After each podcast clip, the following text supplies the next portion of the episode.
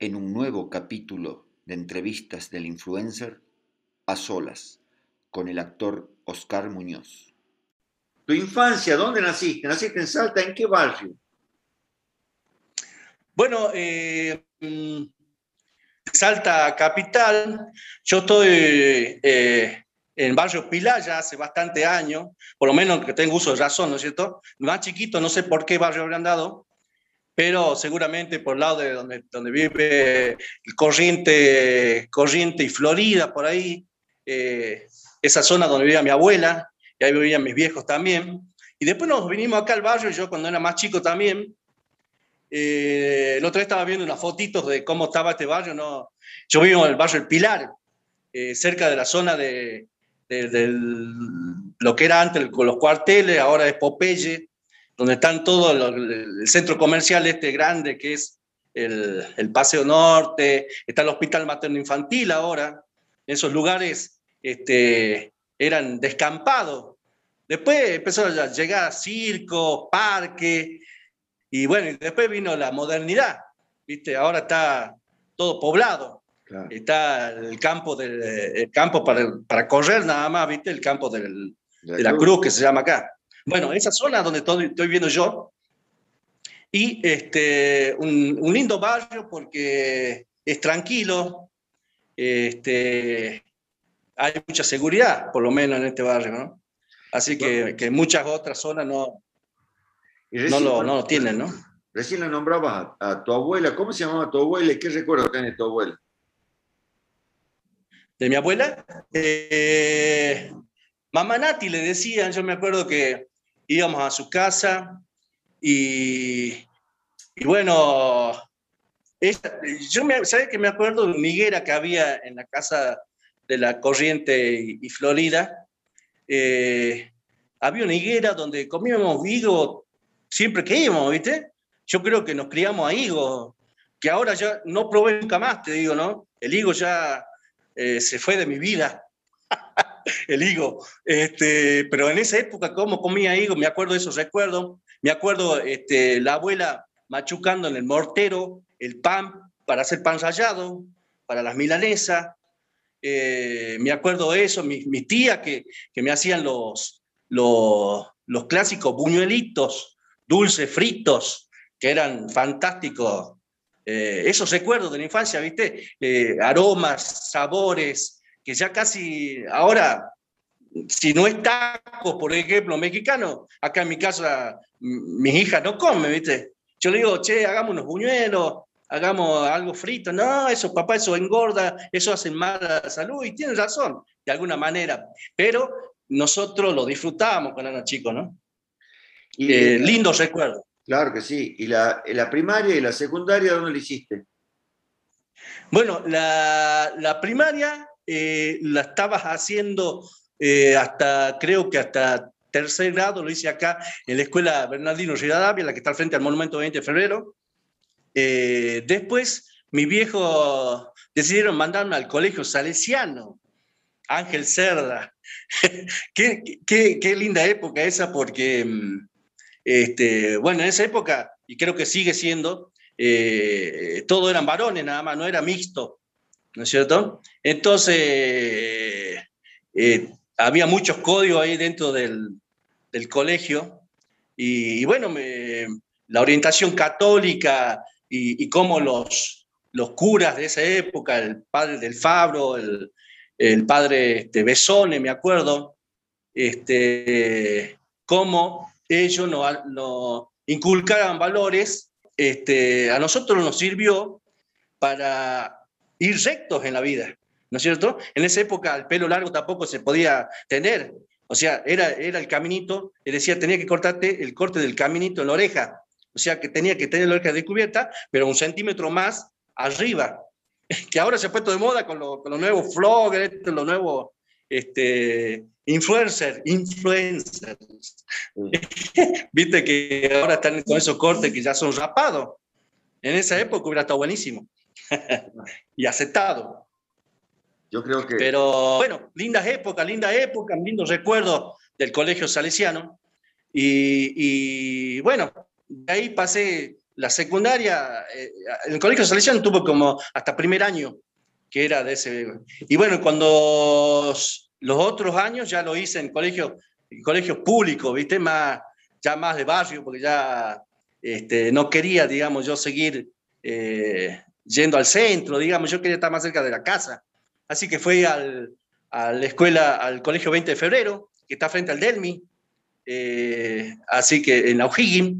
Así que ahí terminé la secundaria y este, paralelamente cuando estaba terminando la secundaria comencé a trabajar en salud pública, que, que es una de las pasiones que, que tengo hasta el día de la fecha. Soy, estoy cumpliendo treinta y cinco años en la salud pública como, como administrativo. Eh, yo digo, me, todavía, todavía tengo diez años todavía porque me faltan para jubilarme diez años más, porque uno se jubila a los sesenta y cinco. Ayer cumplí eh, cincuenta y cinco años, así que tengo cincuenta y cinco años de edad y treinta y cinco de eh, empleado de, de la salud pública. Y, y muy contento, muy contento con esto de, de pertenecer a la salud, ¿no? En estos tiempos que, que, tanta, que tanta necesidad... Este, tenían lo, tanta necesidad y, ta, y, y, y tan valorables son los empleados de la salud, ¿no? Sobre todo mis compañeros médicos, mis compañeros enfermeros, ¿no? ¿En qué momento vos te dijiste o le dijiste a tu familia, me gusta actuar, quiero ser actor? Bueno, eh, yo venía ya eh, a los diecisiete años, más o menos, dieciséis años, diecisiete años, me, tenía el gustito por la música. Quería cantar yo, en realidad... La parte artística me había surgido por el lado del canto. Eh, yo me, pre me presenté en muchos festivales de la canción cuando era adolescente. Eh, se hacían en esa época, estoy hablando del año ochenta y seis, ochenta y cinco, por ahí, mil novecientos ochenta y cinco, mil novecientos ochenta y seis, por ahí, eh, donde se hacían eh, festivales de la canción de los barrios, se hacía, con el famoso grupo Los Géminis, todo el Tony Maestro, el... el guitarrista que era el facherito del, del, del grupo, que se levantaba a todas las chicas. Bueno, no me acuerdo el nombre en este momento, pero eh, yo participaba en esos festivales y este, me subí al escenario. O sea, eh, para mí subir al escenario era, eh, como decís, vamos a jugar fútbol, ¿viste? Algo que no practico desde hace mucho tiempo, ¿no? Entonces, este, eh, ahí comencé cantando. cantando, eso el año ochenta y cinco, ochenta y seis, eh, ochenta y siete, eh, participando, ¿viste? Cantando melódicos, cantando rock nacional, ese, estaba el furor del rock nacional, cantaba, por ejemplo, el tema de, de um, Miguel Mateo Sá, Tirar para Arriba, un poco de Satisfacción, y, y de los románticos tenía el tema mío que, que, que, que era aplaudido en ese momento, era el... Eh, de José, de Hernández se llamaba, eh, ah, bueno, no me acuerdo en este momento, pero era un romántico muy bueno de esa época, ¿no? Y a partir de que, de casualidad, año ochenta y ocho, mil novecientos ochenta y ocho, de casualidad, yo ya estaba trabajando en salud pública, este, una compañera de trabajo me dice, eh, Oscar, eh, necesito que me acompañes. A, a, hay una clase de teatro eh, en la Mitre veintitrés, frente a la plaza, y, y quiero que me acompañes, le digo. Bueno, yo más o menos estaba interesado en esta chica, imagínate, me pidió que la acompañe, vamos, le dije yo. Y, y bueno, yo fui, eh, eh, me, nos citamos, digamos, poner a la, era más o menos a las cinco de la tarde, de un día viernes, para encontrarnos en la puerta del, del Centro Cultural América, para, para entrar, para entrar lo que era ese mundo, ¿no? Del, del teatro, que yo ni, ni cerca todavía, ¿no? Yo estaba con el canto, acuérdate. Entonces, recuerdo que ese día, viernes, fue un día de lluvia torrencial. Torrencial en Salta, se inundaba, se inundó la Belgrano, se inundó todo, todo, todo. Eh, esto te estoy hablando antes de las antes de las cinco de la tarde, donde tenía yo mi cita con mi compañera. Y este, digo, ah, irá o no irá, voy o no voy, me arriesgo o no voy. Che, pero si va, digo yo, me largo. Imagínate con la lluvia torrencial y la inundación. Yo tenía un Fiat seiscientos.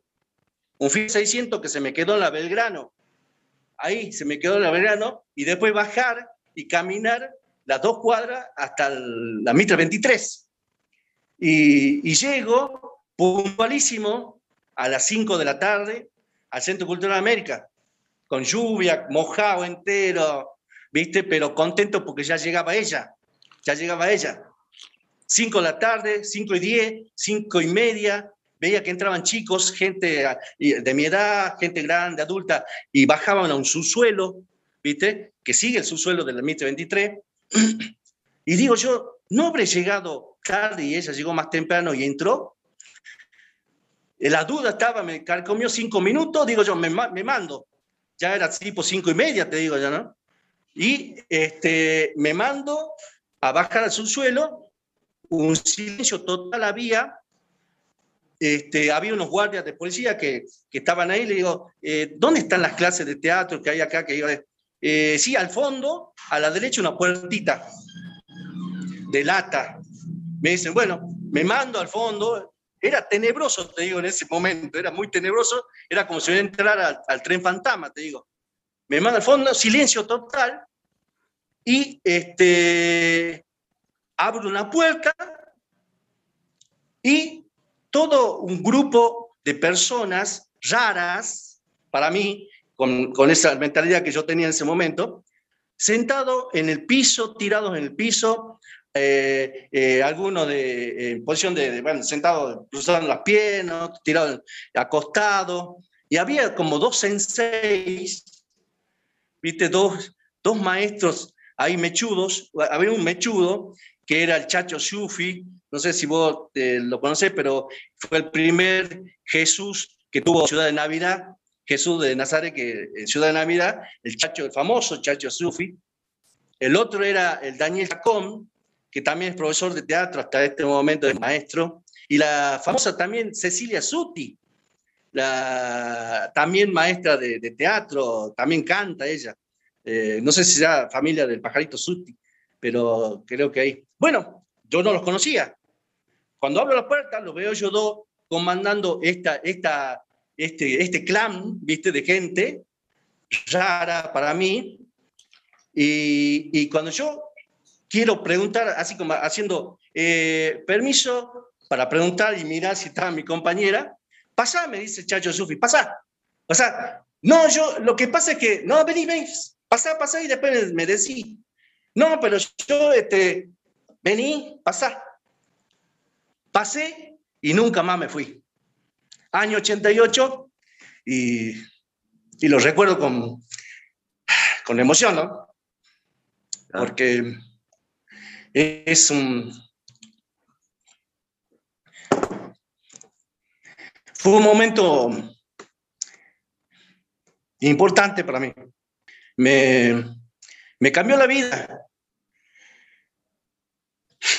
No sé por qué me quiebro, pero me vienen recuerdos lindos, hermosos. Eh, pido disculpas, pero no, este, no. Fue un momento bisagra. ¿Por qué te digo? Porque yo era un tipo este, muy introvertido. O sea, este... Cuando era más chico hasta pensaba en suicidarme, porque ahora, ahora se ve que hay mucho suicidio en adolescentes, ¿viste? Pero antes no se hablaba.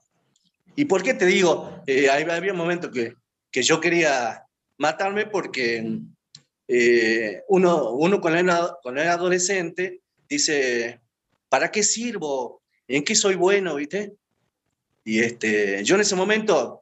Eh, No, no, no, no era un tipo que, que, que era callado, este, muy, muy para adentro, me tragaba todo, eh, qué sé yo, por ahí había bullying en los colegios, ¿viste? Por ahí te hacían bullying, bueno, alguno, alguno me habrá tocado también el bullying a mí, así como, como también a todos, a todos eh, cuando éramos adolescentes, de mi generación te estoy hablando, eso no, no se hablaba. Bueno, y este... Pero cuando ingresé a ese mundo, dieciséis años, yo estaba laburando, este, eh, me cambió la vida, me cambió la vida porque eh, de, de ser un tipo, eh, como te decía, introvertido, con ganas de, con poca ganas de, de, de, de la vida, ¿viste? ¿No? Sin futuro, quizás, a pesar de que uno estaba laburando, soltero, este, todo bien con mi familia, pero, ¿viste? Uno no sabe qué rumbo tomar. Son, eh, por eso hay que tener mucho, mucho este, ojo con los adolescentes, porque en, en, ese, en ese periodo de los dieciséis años hasta los diecinueve eh, hay que controlarlo y orientarlo, ¿viste? Los padres muchas veces no, no lo hablan, ¿viste? En esa época ni, ni cerca. Sí, claro. Hoy en día yo creo que está un poquito más el contacto con los, con los hijos, ¿no? Por eso es, es recomendable de que, de que hablen con los hijos. Y bueno, y yo tenía diecinueve años y este, entre ese mundo me enteré. ¿O diecinueve? Sí. diecinueve tenía ya. diecinueve. Yo, diecinueve. A los dieciséis comencé con el canto. dieciséis, diecisiete, perfect. dieciocho años. Ese día que entraste y, a la... Y a los diecinueve... Que, exactamente, entré en Mitre veintitrés, este, senté en el piso, cosa que yo, para mí, no existía sentarme en el piso. Yo iba con un pantaloncito de vestir, ¿viste? Bien fachero para ver la, a la compañera, sentarme en el piso, imagínate, estaba todo mal.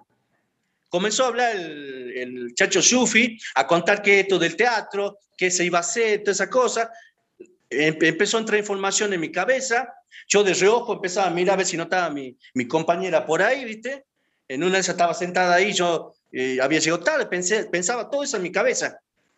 Y no, no había ido ese día, por la lluvia. Me fui, me fui. Uh, me fui con toda esa información del teatro. Le digo, bueno, no vino ella, le llevo toda la información para ella. Al otro día, al lunes siguiente, la veo en el, traba- en el trabajo, le digo, che, ¿qué pasó que no fuiste? No, bueno, la lluvia, vos sabés que no, no podía salir de la casa y esto de acá, de allá. Y yo, bueno, te, te informo que va a haber clases lunes, miércoles y viernes. Eh, se trató de esto, le paso toda la info del teatro que ya había yo to- tomado para ella, en realidad. Y, y le digo, ¿vos va, vas a ir el, el, la próxima clase, el, el lunes? Sí, sí, por ahí, seguro, seguro, seguro. Acompáñame, me dice. Nuevamente, nuevamente me dice, acompáñame. ¿Y qué hace Oscarcito Muñoz? Va de nuevo a la cita para entrar a la primera clase de teatro. Lo mismo, espero la puerta para que llegue ella y entremos juntos. No apareció. Estará adentro, digo. Me mando, abro de nuevo la puerta y todos en el piso haciendo... animales, un perro, un gato, un mono, jirafa, todo, todo animales. Y yo digo, cuando yo entro así, en la oscuridad, porque estaba oscuro, estaban trabajando el, el personajes de animales, los chicos ya. Cuando yo entro y abro y veo todo ese panorama, y quiero salir, una mano en el hombro, pasa, pero ya... directamente entra y me dicen a la oreja, hace cualquier animal, cualquier animal que se le ocurra y, este, y personificarlo, eh, en medio de todos esos animales. Y bueno, fue que ahí yo creo que hice, no sé qué, qué animal hice, pero algún animal habré hecho.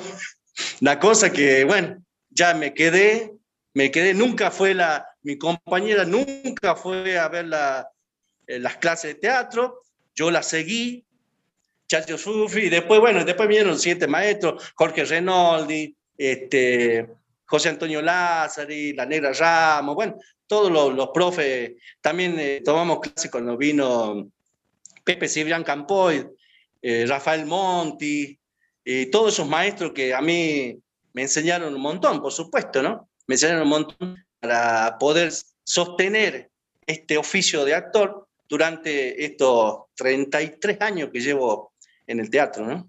Salteño, con premios, con, con giras, con obras, con obras eh, exitosas y con otras que, que tenía tres personas, ¿entendés?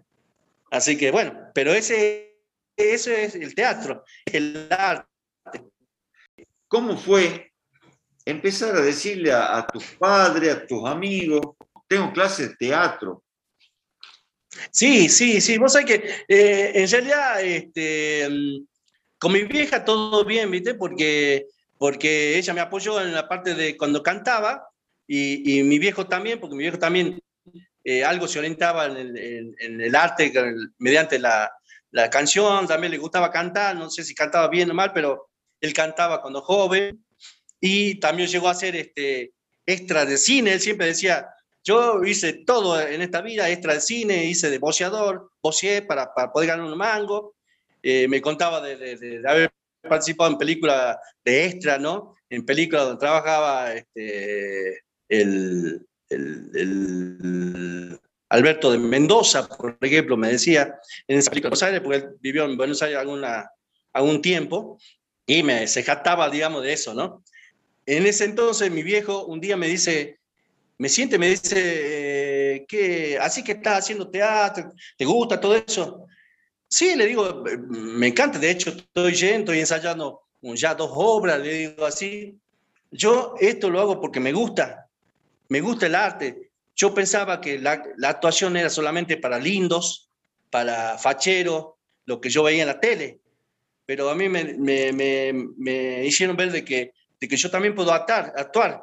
No solamente de galán, puedo, puedo hacer de, de malo, puedo hacer de, de tío, puedo hacer de, de hermano, ¿viste? No, no solamente es un galán de televisión, como yo pensaba que solamente los actores tenían que ser galanes, ¿entendés? Entonces, este, le dejé claro todo a mi viejo, se quedó tranquilísimo, a partir de ahí mi viejo me apoyó en todo, por supuesto, a ver, ver todas las obras, el primer público es, es el, el familiar, ¿no sé? Los familiares. ¿Viste? Así que este, las primeras obras que uno hacía, las la llenaba con tu familia algunas veces, ¿viste? Después claro. ven, vienen los éxitos y uno es constante y es este, fiel al público que, que va sumándose, ¿no? Hemos llegado a, a así como a tener este, tres personas en una obra, a llenar el Teatro del Huerto, por ejemplo, con, con, con, el, con la saga de, de Martínez y el senador, de Martínez y el asesor, ¿viste? Fuimos los primeros que llenamos el Teatro del Huerto, por ejemplo, porque se estaba inaugurando el Teatro del Huerto y este, todavía no llegaban la, las obras de Buenos Aires, no, no, todavía no, no, no existían de que vengan, y nosotros este, ofrecimos este, esta comedia de, de enredos y de humor político, y, y bueno, se ve que la pegamos, y, este, y estuvo, estuvo lleno, tuvimos lleno los, todo el Teatro del Huerto. Llenamos un provincial también, me acuerdo de esa época, llegué a firmar autógrafo, imagínate, yo, de la, de, eh, vos le decías a un actor salteño, che, y, y, ¿qué tal te va? Y dice, nadie habla de que puedo firmar un autógrafo o, o que te quieran sacar foto con vos, ¿viste? Yo en ese momento de la obra, del personaje y toda esa cuestión, eh, he llegado a firmar autógrafo, he llegado a, a que me pidan fotos, ¿viste? A sacarse fotos, cosas que son este, del momento, ¿no? Del momento, por supuesto, de, del momento de un éxito. Claro. Vos lo sabes bien porque vos trabajaste con muchos exitosos, así que, bueno, es eso, ¿viste? Y, y bueno, eh, digamos que, que fue aceptado bien en mi familia todo esto de, de mi ingreso al mundo del, del teatro, ¿no? Que, y bueno, a la música no le di más bola. Por supuesto que después cuando, cuando trabajé con Monti, cuando comencé a trabajar Monti, Monti, Monti trajo el teatro musical a Salta. Eh, él me hizo conocer, digamos, eh, esto del varieté, de la revista, de los monólogos de humor político, el humor político que no... Incluso hoy nadie, nadie cultiva en Salta el humor político. Yo con el personaje de, de Cándido Virgilio Martínez eh, estoy cumpliendo veinte años ya de, de, de este personaje. Nació allá en el año dos mil uno con Que Cenamos Senador. Eh, fue en el momento del dos mil uno donde eh, era el que se vayan todos, el helicóptero de la Rúa, que, que no queríamos más, este, eh, no queríamos los políticos, ¿viste? Entonces voy a reescribir esta obra Que Cenamos Senador, la historia de, de, de, de un político que tenía su secretario, que, que competían eh, en la ingenuidad del, del, en ingenuidad del, del personaje de Cándido Martínez. Eh, competía con, con, con la corrupción del personaje político que era Néstor Escalante Dubá, el senador este, eh, en cuestión de la obra, ¿no? Y por supuesto, eh, el, el gordo Monti dice, eh, Cándido representa al pueblo, lo que el pueblo, lo que el pueblo le quiere decir a los políticos. Es por eso que yo digo, yo, nosotros no, no, no hablamos de, lo, de los buenos políticos, hablamos de los malos. O sea, representamos a los malos para que se vean reflejados o que la gente se ría de ellos. ¿Entendés? Muchos piensan de que, de que sí, pero vos los tocás esto, lo otro. No, tocamos todo, todo lo que se porta mal, todo lo que hace mal las cosas, ¿no? Eso, de eso hablamos en las obras de, de Martínez y el senador, ¿no? ¿Cómo vivió con, sí. como actor el tema de la pandemia? Me gustaría saber tu, tu, tu opinión y tus vivencias. Sí, este, no, fue, fue, muy, fue muy duro, sobre todo para los que, los que viven estrictamente del arte, ¿no? Muchos compañeros, muchos compañeros míos que, bueno, tenían su obra de teatro, que los fines de semana lo podían hacer, ganar su, su, su, su sueldo, digamos, semanal, eh, poco, pero importante para ellos. Del día para otro no, no, no pudieron hacer más nada, y bueno, tuvieron que eh, recurrir a los subsidios que se dieron en ese momento, que, que era poco, ¿viste? Pero muy complicados para acceder, eso es lo que yo me enteré, muy complicados para acceder a esos, este, eh, esas ayudas que había del, del gobierno, ¿no? Y, bueno, para mí, eh, yo eh, seguí, sigo, trabajo en salud, es, esencialmente, mi, mi, mi, mi medio de vida es, es mi empleo en salud pública, y la otra mitad del día es el, el oficio de actor, ¿no? Que, que, por supuesto, lo llevo en paralelo. Y, y yo, yo supe esperar, yo pude esperar. Yo pude esperar hasta estos momentos de que termine, o por lo menos se apacigue la pandemia, para poder recomenzar eh, los proyectos que teníamos con, con Roddy Elvir, que es el asesor con el que estoy trabajando la obra de Martínez, y con Rafael Monti, que es el, el autor de, de, de, de esta saga, de esta saga de, de Martínez. Y, y bueno, eh, los compañeros también están reactivándose, los compañeros teatrales, los los actores y las actrices están reactivándose de a poco, y este, veo que hay muchas obras de teatro que se están presentando los fines de semana nuevamente, en lugares eh, chiquitos, ¿viste? Pero, pero, pero lindos, porque las obras son muy buenas, hay mucha, muchos buenos actores y actrices en Salta, y este, hay que apoyarlos, hay que apoyarlos, y hay que, yo le digo mucho a la gente que, que hay que concurrir a ver teatro salteño, ¿no? Sé que van a venir muchas cosas de afuera ahora, pero también darle una oportunidad a, lo, a los artistas salteños para que puedan este, mostrar su arte y de paso poder sostenerse económicamente, ¿no? Apoyar el teatro salteño sobre todo. ¿Vos sentís que el teatro salteño está desvalorizado? Eh, yo creo que sí. Eh, yo, eh, los treinta y tres años que estuve eh, haciendo obras de teatro acá en Salta, y y lo que nos costó a nosotros eh, tener un público cautivo, ¿viste? Antes de la pandemia, que, que eh, de, debido a las constantes eh, constante producciones que le, da, que le ofrecíamos nosotros, porque el grupo nuestro, el, taller, el, el espacio teatro, eh, que dirige Rafael Monti, que dirijo yo también, este, eh, siempre le ofreció al público grandes producciones a nivel, como a nivel nacional, ¿viste? En cuanto a la escenografía, en cuanto a, a, a, al sonido, las luces, a, a todo lo que tiene que ver el, el vestuario, todo lo que tiene que ver integralmente un, una, un espectáculo, ¿viste? Eh, le, le tratamos de ofrecer eso al público, y el público nos devolvió con, con su confianza, ¿no? Pero por supuesto, si llega a venir un Fedeval, un... un, un actores que son conocidos, que los ven por la tele, la gente se va a volcar a verlo. Y, y no digo que esté mal, no digo que esté mal. El, la gente también espera que vengan a Salta esos actores que nunca lo va a poder ver en Buenos Aires, porque no van a poder viajar, porque no tienen el medio económico. Pero por, también deberían eh, dar la opción para que, para tanto como ver espectáculos eh, porteños, ver también otro fin de semana un espectáculo salteño, ¿no? Que siempre es mucho, a mucho menor costo, y algunas veces es más divertido que los espectáculos que vienen de, de afuera, de Buenos Aires, porque, digamos la verdad, los lo espectáculos que vienen de gira traen el cincuenta por ciento de la escenografía. Algunas veces hasta los, los actores que, que trabajan allá en Buenos Aires los reemplazan por, por, por otros actores que no son conocidos y los traen porque van de gira. O sea, no respetan algunas veces al, al público salteño, pero sin embargo este, lo consumen, ¿no? Lo consumen y es valedero porque lo ven en la tele y quieren ir a verlo de cerca. Ah. Eh, yo digo que siempre a nosotros los, los actores salteños nos falta que las páginas de internet, que los programas de, de televisión, que todos los medios informativos tengan un espacio para la cultura salteña. No todos los tienen. Ustedes como, como página de, de el influencer, eh, sé que están apoyando mediante, mediante tuyo y, y tu equipo, están apoyando a los actores salteños. De hecho, estoy hablando yo en este momento.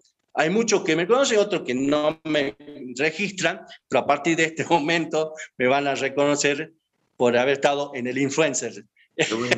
Bueno, así que este, eso le pido a la gente de Salta, al público, de que de apoye, de que haya más páginas como la de ustedes, que haya más programas de, de cultura y, y que le den espacio a los... a los artistas salteños, ¿no? A todos los artistas, no, no solamente actores, cantantes, pintores, escultores, eh, de todos, ¿no? Todo el arte, ¿no?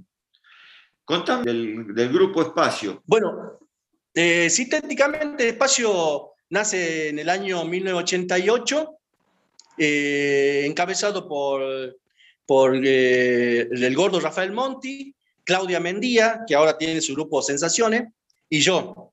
Eh, nosotros veníamos muy eh, malentonados con el teatro, con muchas ganas de hacer, eh, que había comenzado yo a principio de año, eh, hacer teatro, toda la anécdota que te conté de mi compañera y cómo entré yo al grupo, cómo entré al teatro. Y eh, llegado a fin de año, este, Claudia Mendía, que trabajaba en la Escuela de Bellas Artes, eh, éramos compañeros de teatro también, y me dice, Oscarcito, este... yo estoy por dar clases de teatro en mi escuela, los sábados a la mañana. Entonces, este, te animás a acompañarme y vamos, vamos enseñándole lo que vamos aprendiendo en la escuela de Chacho Sufi, de Daniel Chacón y de Cecilia Sutil. Vamos, vamos transmitiéndole eso a los chicos que se anoten. ¿Viste? ¿Qué serán?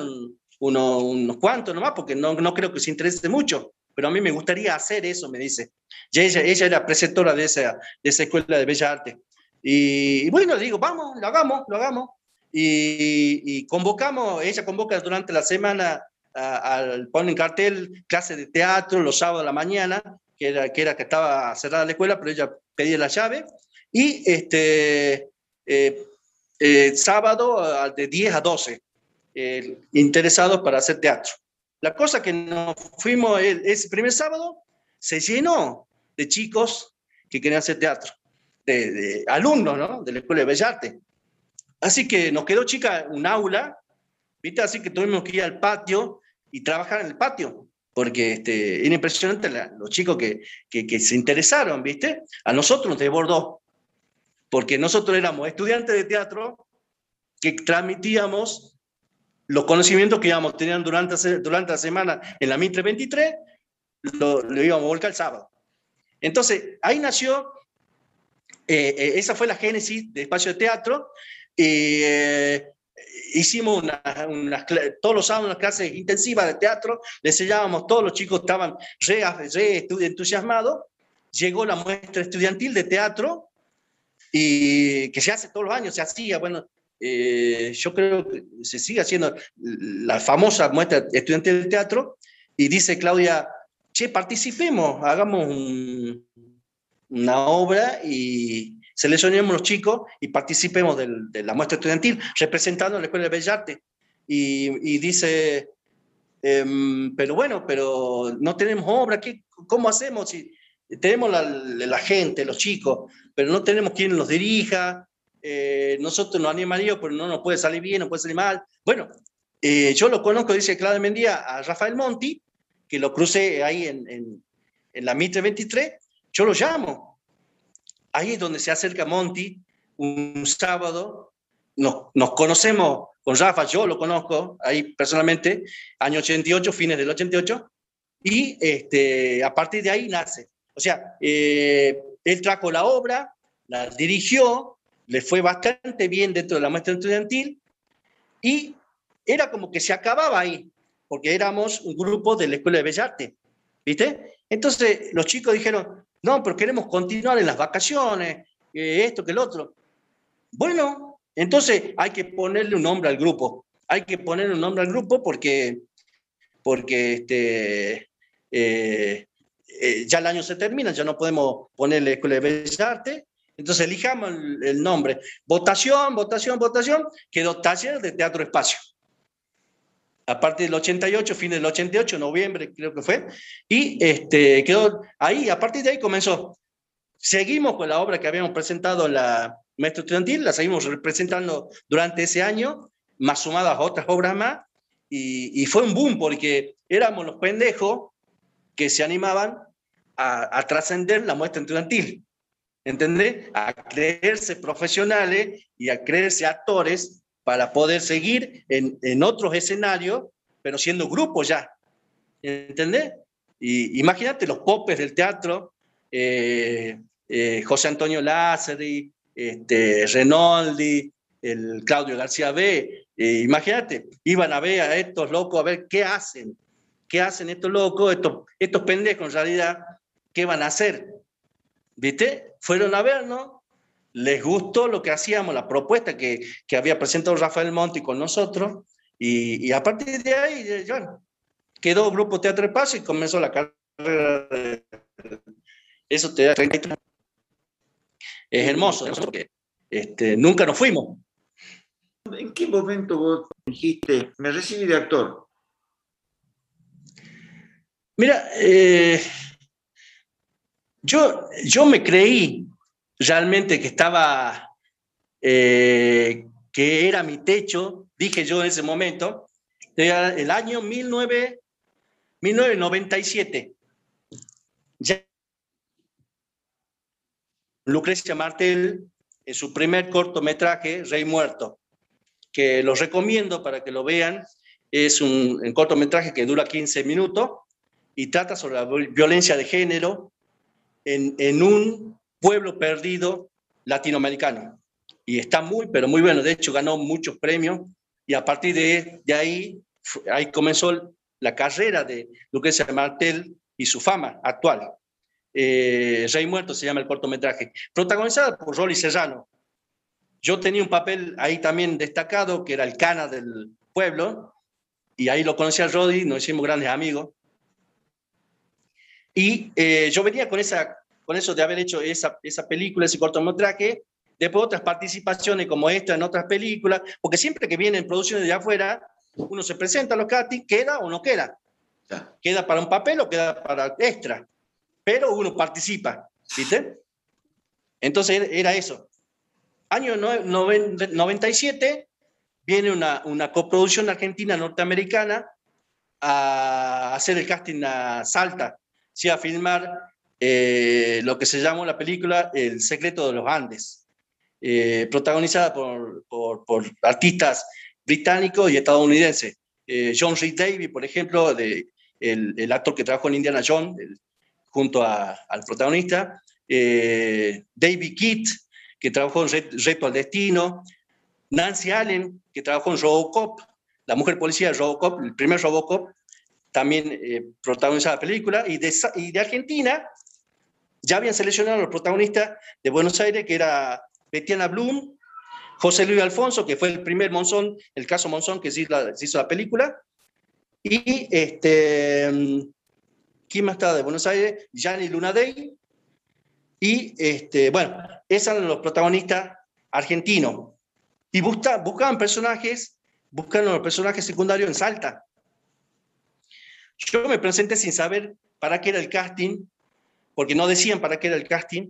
Me presenté al casting de, de esta película y este, me, me, me, me hicieron el casting, me hicieron, me hicieron hacer un personaje, yo represento un personaje al casting, pa, ya fue el casting, siempre que uno hace el casting, espera la llamada o no, ¿viste? Eh, después de más o menos un mes, recibo el tele, llamada telefónica, había dejado mi dato, todo, teléfono de, de fijo, porque no había celular en ese momento, mil novecientos noventa y siete, y le hablamos de la producción de, de se, Semana Mágica, se iba a llamar en principio, después se llamó El Secreto de los Andes, y este, queríamos decirle que está seleccionado para, para un papel secundario, y, y bueno, ah, qué bueno, digo, y queríamos saber sus pretensiones económicas.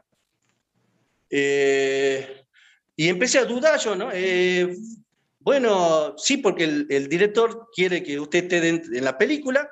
Queríamos saber si me empiezan a apurar, ¿viste? Queríamos saber si tiene representante, me dicen. Eh, eh, no, no, no tengo representante, le digo. Eh, pero bueno, empecé a dudar, así como te estoy haciendo yo. Dice, bueno, eh, queríamos, eh, eh, le, le vamos a ofrecer, dice... Eh, usted tiene cinco días de rodaje y, y le vamos a ofrecer, eh, me preguntaron primero cuánto quería yo cobrar por esos cinco días de rodaje. Yo ya le estaba por decir, lo voy a hacer gratis, o le iba a decir dos pesos, cuando me dice, ¿le parece bien? Dos mil, como si fueran dos mil dólares, ¿viste? ¿Le parece bien dos mil dólares? Me quedé mudo y, y pensé un ratito y, y le digo, es, sí, le digo, haciéndome, ya actuando, ¿viste? Sí, este, yo creo que eso más o menos lo que están cobrando los, acá en, la, en los actores de Salta, le digo, ¿no? Sí, van a hacer dos mil, dos mil dólares por, por día de grabación. Imagínate. Sí, le digo... el corazón a mí, ¿no? Y le dije, sí, este, bueno, eh, dígame, ¿a quién hay que matar? Iba a decir yo, ¿viste? Yo ya estaba, pues decía así, me estaba por salir cuadril barrabosada. Y este, dice, bueno, eh, bueno, ahora ya eh, vamos a estar contactándonos para firmar el contrato, para firmar, digamos, el, el, eh, para que usted ya está legalmente en la película, bueno, esa cosa. Y este, le digo, sí, sí, espero la llamada. Imagínate, a partir de ese día no pude dormir.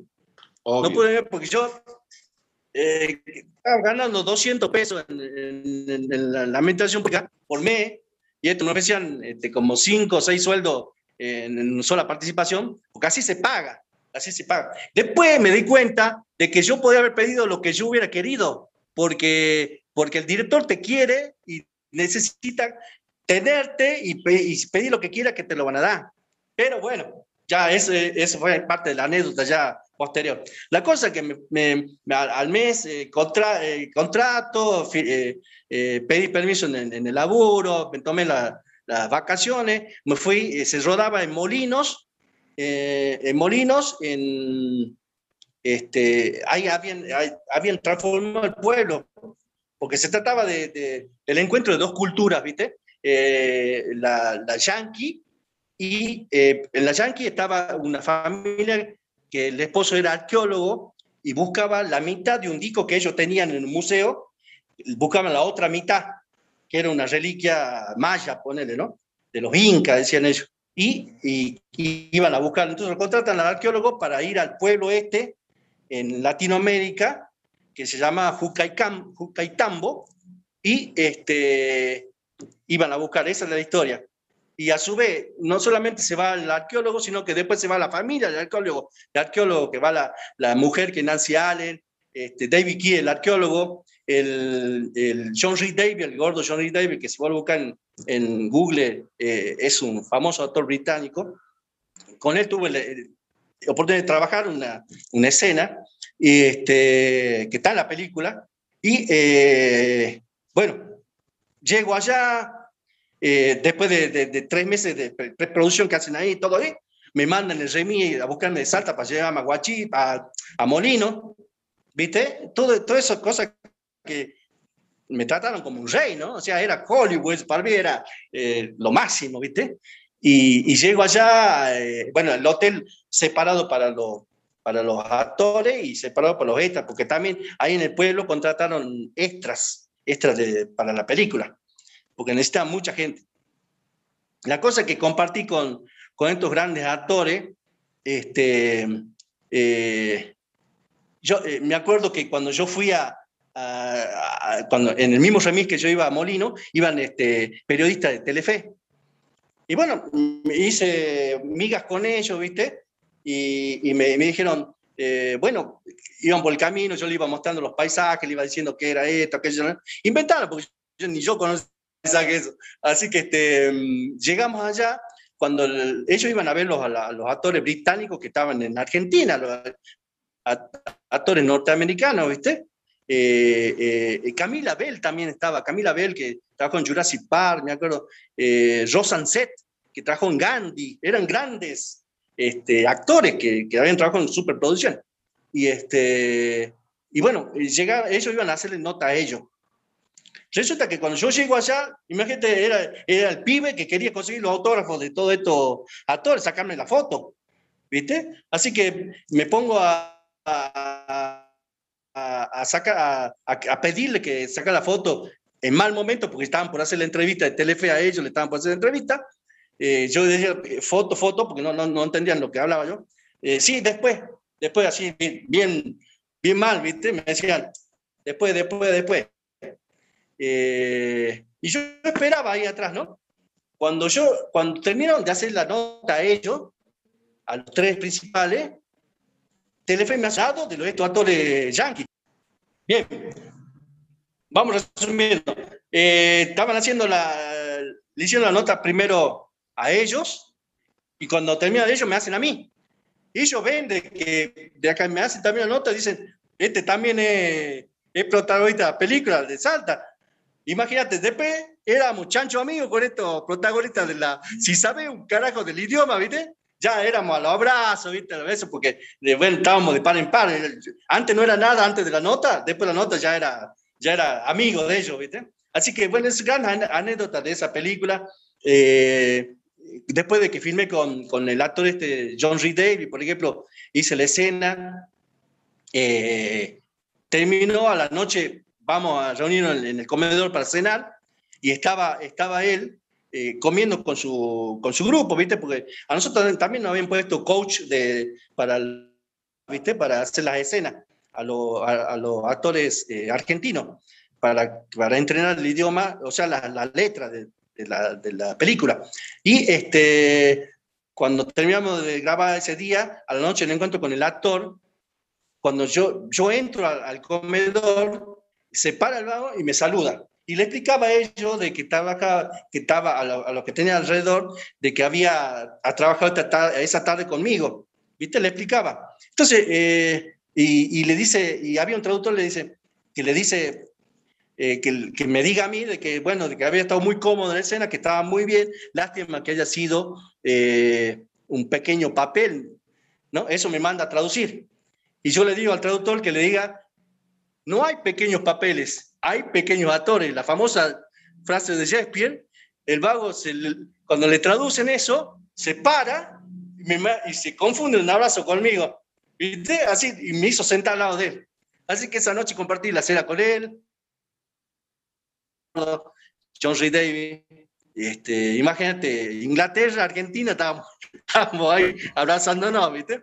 No. Eh, son anécdotas que van pasando eh, en esta etapa. Bueno, ahí, en cuanto a que vos me preguntabas de que yo, vos alguna vez te la creíste, eh, de que eras el gran actor, eh, en realidad en ese momento yo me sentía eh, en Hollywood, ¿viste? Eh, cada vez que cuento la anécdota me vienen todos los recuerdos y todos esos momentos lindos, y este, digo, bueno, acá fue mi techo, año noventa y siete, ya después de esto ya, no, ya me puedo retirar, decía yo. Y sin embargo fue el comienzo de otra etapa, ¿viste? De poder seguir haciendo que me convoquen en, en cine, en algunos audiovisuales de, de, de, de directores salteños, Alejandro Arro, eh, Moscoso, este, eh, el otro changuito que también hicimos, eh, El Aparecido, eh, también.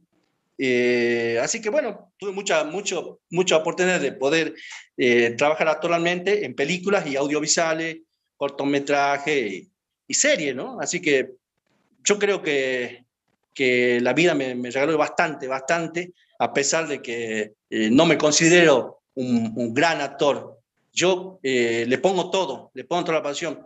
Y, y, y sobre todo, si es humor, mucho más, porque el, el humor es de lo que a mí más me atrae en este mundo del teatro, ¿no? La comedia. Oscar, eh, como para ya ir cerrando la nota, contame un poco este, cómo se viene el dos mil veintidós, porque ya el dos mil veintiuno ya está finalizando. ¿Está perdido? Eh, no, no para, para mí, para los actores salteños y para los artistas salteños, cosa que está comenzando sí. esta etapa veintiuno veintidós. Para todos, eh, para todos. Este mes de septiembre, para todos, para todos.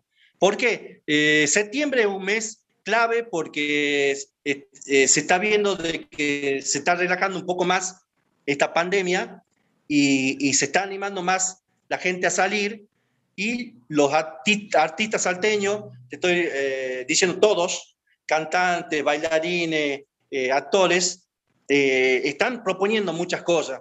Y una de las cosas que nosotros estamos por proponer es, este, nos hablaron de, la, de un programa de televisión en Canal dos, esta es primicia para vos. Eh, vamos a, si Dios quiere, si no es este viernes, el próximo viernes, yo creo que este viernes ya estamos en condiciones de debutar en, con los personajes de Martínez y el asesor en el programa eh, La Columna Vertebral eh, en Canal dos Salta, eh, el canal de aire. Los viernes a las veintidós tenemos nuestro bloque, donde es un programa político, La Columna Vertebral, dirigido por Edgar Isaac Castillo y, este, y, Nati, y, y Nati Otero. Y este, nosotros nos, nos, nos dan el bloque último, que es de, de diez a diez y media, para poder este, hablar un poco de política, pero con humor. ¿Viste? Imagínate lo que va a ser el primer programa después de las elecciones, ¿no? Le vamos a dar para que tengan, para que guarden, para que archiven. Así que este, están todos invitados este viernes a las veintidós horas en La Columna Vertebral T V, eh, Canal dos eh, de Salta, eh, donde va, se va a presentar el show de Martínez y el asesor, los gobernantes del humor. Y a partir de ahí, si Dios quiere, eh, antes de fin de año poder... Eh, la gala, el, el, el show concert, el café concert que tenemos de Martín y la Sola, el gobernante del humor, en vivo. Estamos buscando algún espacio que nos gustaría que sea un, un café, un, una confitería, donde pueda la gente estar eh, comiendo, comer y, y ver este espectáculo que es, es un show, un show este, humorístico, musical. Así que este, esa, esas son las cosas que pueden llegar hasta fin de año y continuar el año que viene, ¿no? El año veintidós también. Y, por supuesto, muchos proyectos audiovisuales, audiovisuales con Monti, ¿no? Audiovisuales con Monti. Está bien.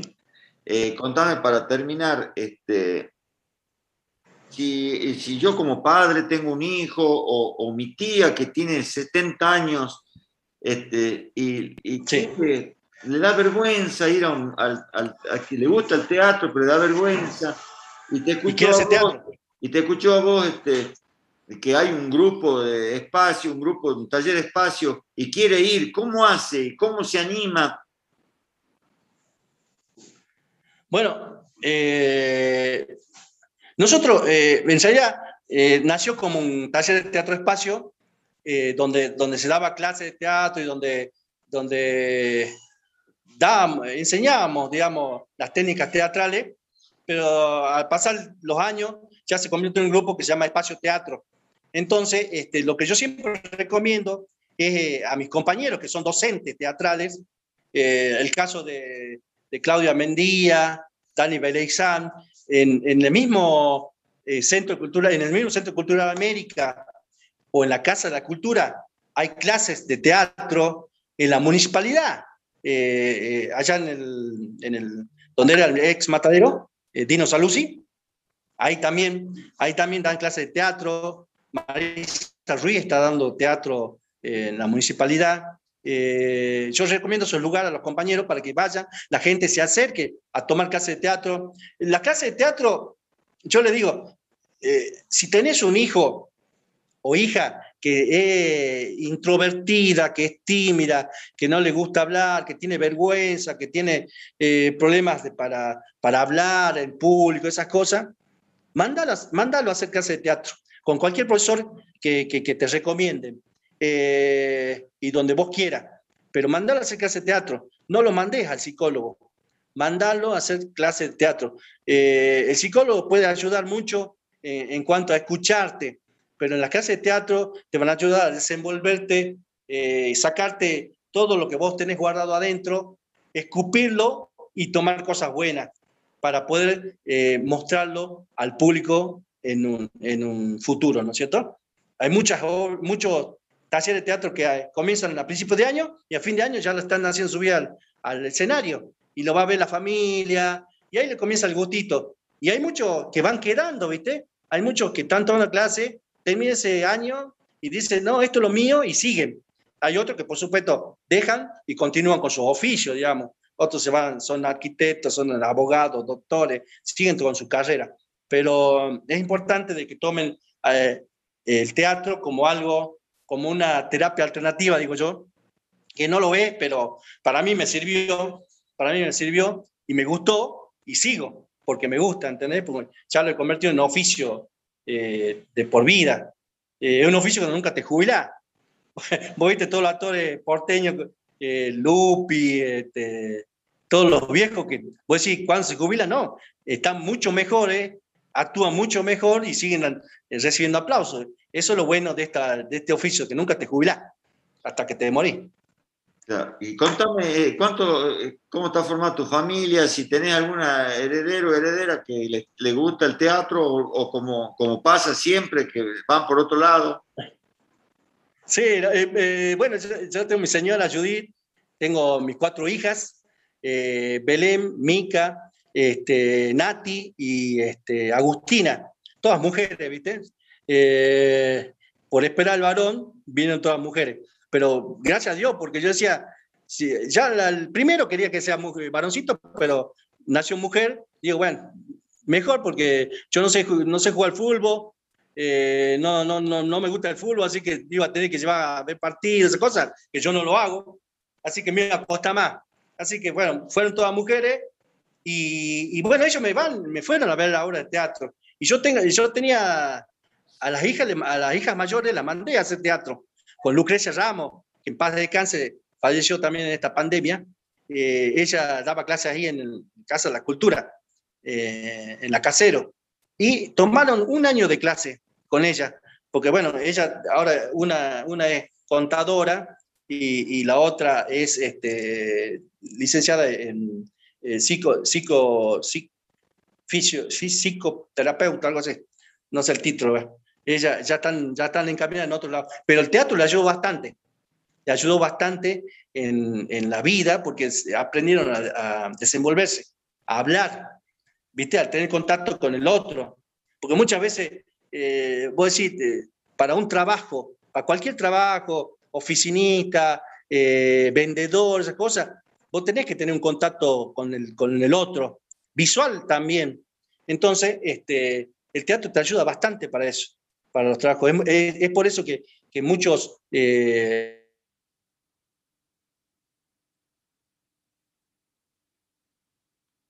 para seleccionar personal, si es para ver, ¿entendés? Está bueno eso, está bueno porque nosotros nos estamos metiendo cada vez más en diferentes áreas, ¿no? Eh, así que este, eh, eso recomiendo de que, bueno, mi hija, y, y tengo la nieta de mi hija mayor, eh, que es, digamos, el sol de la familia, Guillermina, que ahora cumple dos años el veintidós de octubre, así que chocho, porque la primera nieta para nosotros. Así que, este, y, y feliz, feliz, feliz, porque, digamos, uno ya se siente realizado, eh, con los hijos encaminados, digamos. Eh, yo tengo, están viviendo, bueno, las dos.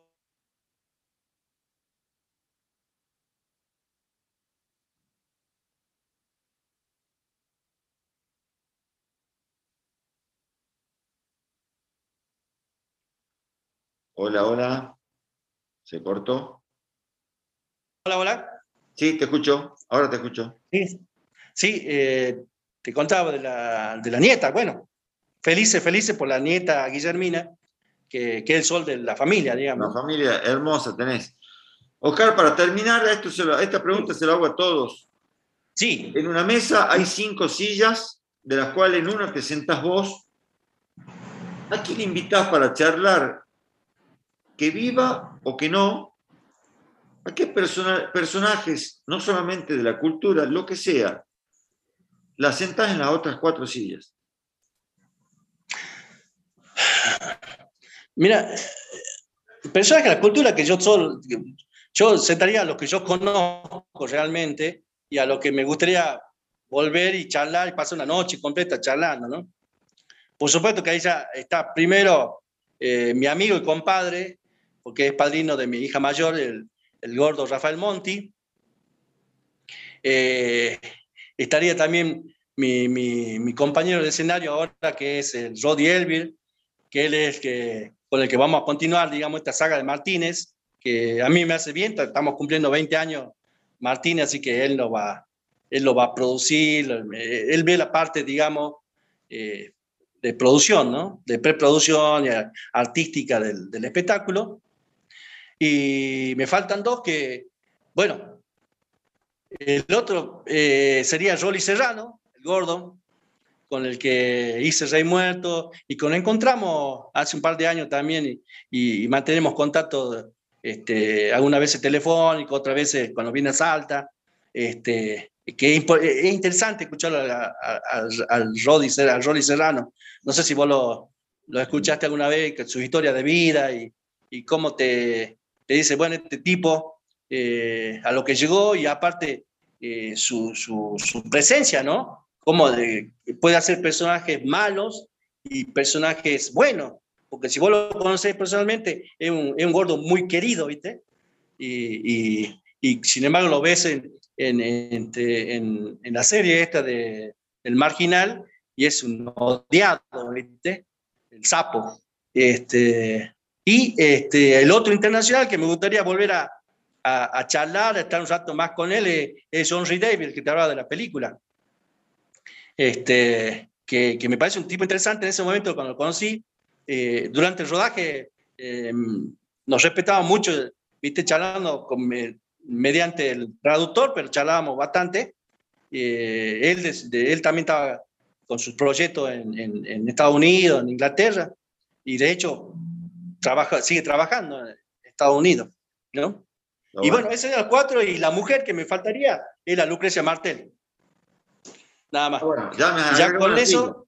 Tira. Me agrego una silla, pero no importa, vale, vale, vale. vale. Pero luego se la vamos a sentar al lado mío. Claro, claro. Bueno, claro, un placer realmente la nota, muy linda, la verdad que hace mucho que te, te andaba buscando, te había mensajeado por, por Instagram, ¿no? No encontraba tu teléfono, pero bueno, la verdad que ha sido un placer después reencontrarnos después de tanto tiempo, y, este, y que sigan los éxitos. Gracias, Che, gracias. Eh, importante de que, de que sigas haciendo estas notas. Eh, hay muchos eh, artistas salteños que están escondidos, o, está, o lo esconden, por ejemplo, que, que va a ser interesante de que vos los busques y lo encuentres, y así como, como encontrarte a mí, eh, poder este, darle mayor trascendencia, sobre todo en estos tiempos de crisis, ¿no? Crisis para los artistas, ¿no? Y del país, ¿no? Sobre todo. Porque el arte salva, el arte cura. Y, y, y les recomiendo mucho a la gente, eh, acérquense la, al arte, porque eso te va a sacar de, de la rutina diaria.